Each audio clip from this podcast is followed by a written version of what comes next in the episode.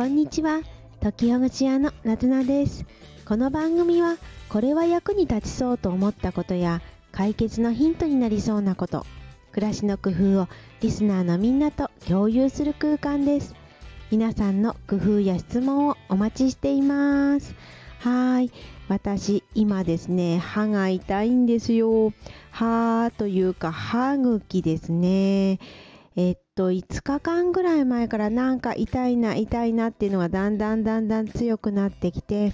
で、とうとう昨日、歯医者さんに行きました。ねまあ、最終的にあの歯医者さんに処置してもらってよかったと思ってます。そして、えっ、ー、と、私そんなに歯茎が痛いとか口内炎になりやすいっていうわけではないんですけれど、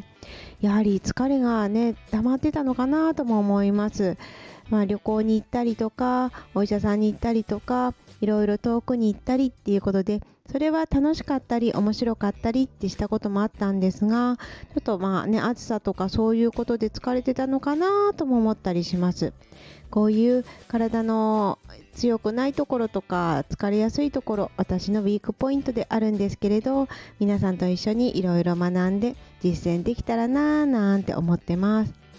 皆さんの体の調整するような何かね、ポイントとかコツとかあったら教えてほしいなと思います。さて、その体の話をちょっと続けていきたいと思います。昨日からお話ししている今この時期、夏の暑い時期、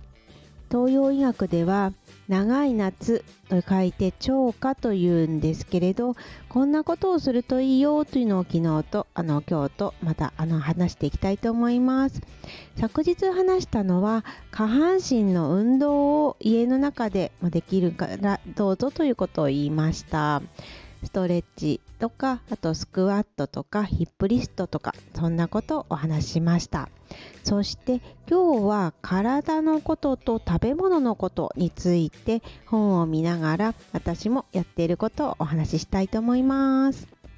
この暑い時期に何を気をつけるかというと、脾という脾臓の脾ですね。内臓のことをケアしましょうというふうに書かれてます。はい。で、その理由がなんですけれど、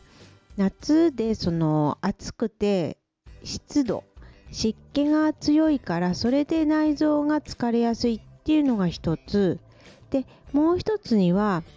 夏至を過ぎているので、夏至というのは一日で一番太陽が長く出てる日ですね。だいたい6月の20日ぐらいなんですが、その夏至を過ぎてくるとだんだんと新陳代謝の力が低下してくるらしいんですね。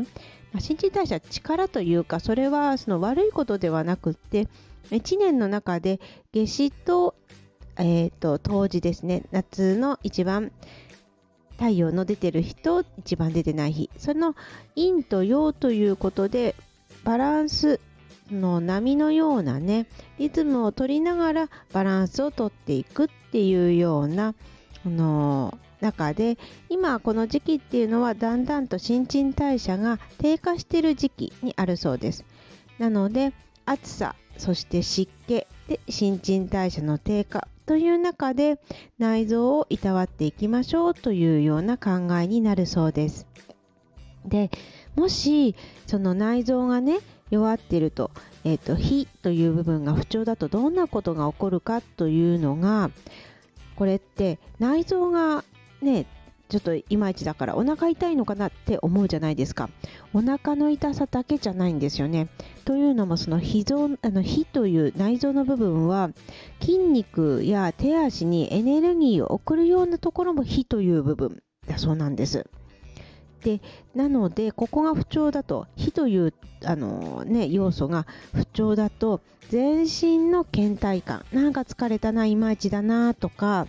手足のだるさとかねなんか夏バテってまさにこういう感じなのかなってね倦怠感とかだるさとかって思いますよね。それからお腹腹部の不快感や下痢をしてしまったりゲップが出るとかあとは食事量が減ったり食べたくないとかっていうことが不調として挙げられるそうです。本当夏バテっていう感じですよね。ね、で、えーと、食べた方がいいものとあと避けた方がいいものというもの書かれています。でまず避けた方がいいものの話にしましょうか。ねそっちのがやっちゃいそうな感じがしますもんね。でね避けた方がいいもの。これは本当に夏に飲んだり食べたりして美味しそうなものばっかりが書かれてます。私もねいただいてると思います。それがまず冷たい飲み物や冷たいお酒。それから氷菓子って書かれてますね。主にその飲み物系とかつるっと食べやすい飲みやすい冷たいものだそうです。まあね、夏どうしても美味しいし全く全部取らないようにしようっていうのは難しいかもしれないけど先ほど言ったような症状が出ている人は特にちょっと避けた方がいいかもしれませんね。冷たい飲み物冷たいお酒美味しいですよね。あと氷菓子って書かれてますので氷菓子はアイスクリームやシャーベット、えっと、ジェラートとかそれからかき氷ですかね。これもあの絶対絶対ダメっていうよりはちょっと減らした方がいいかもねっていう感じで捉えるといいんじゃないでしょうか。で特に油っぽい肉とかねとあと冷たい飲み物の組み合わせには避けてねって書かれてます。ギクって感じですね。これもねやっちゃいますよね。あとサラダやスムージーもあんまり食べ過ぎないでねと書かれていました。なるほどって感じですね。ででなんでかっていうとその体を冷やしてしまうからその体を冷やしてしまうとその体というのは東洋医学でいうと陰陽の陰という方に傾いてそれで湿気が多くなってしまって火を弱めてしまうということだそうです。あのこういうのって体のねあのバランスというか強さというかそういうのって人様によって本当人によって様々でそれぞれなのでもう冷たい飲み物飲んでても大丈夫っていう方もいると思うんですよね。そしてどんなに気をつけててもなんか調子悪いなって方もいると思うんです。私はどちらかというとこっちのタイプですね。結構気をつけてるけど体が不調になりやすい。なのでだからみんながみんなこれやれば OK っていうわけではないと思うんです。ちょっとずつタイプが違うと思うんですね。だから絶対にこうだよっていうわけじゃないけどでもまあおおむねこんな感じだよっていうことで考えてもらえるといいんじゃないかなと思いますね。そして本当に体調が悪い方は自分だけで何とかしようっていうんじゃなくてお医者さんに行ったりこういうね、あの自律神経のこう見てもらえるようなところに行ったり東洋医学であの長い目でやっていくとかそういうことも大事なんじゃないかなって私は思います。はい。というわけで、今までこれが、えーと、食べた食べない方がいいものですよね。冷たいお酒、飲み物、氷菓子、それからサラダやスムージーはちょっと避けた方がいいんじゃないっていうこと。そして最後に、この時期に取ると、あの食べると体の火の火をですね、整えることができるものが書かれてます。それが根菜類だそうです。根菜類ってね、なんか秋のがいいのかななんて思うのかもしれませんが、まあ、この夏から秋に少しずつ移り変わる太陽が少なく太陽の出る時間が少なくなる中でいいのかもしれないですね。根菜類はここに書かれているのがさつまいも、トウモロコシ、かぼちゃなどの黄色い食べ物、美味しそうですね。なんか今の時期だとあトウモロコシいいんじゃないかなって思いました。それから芋類、大根、人参などだそうです。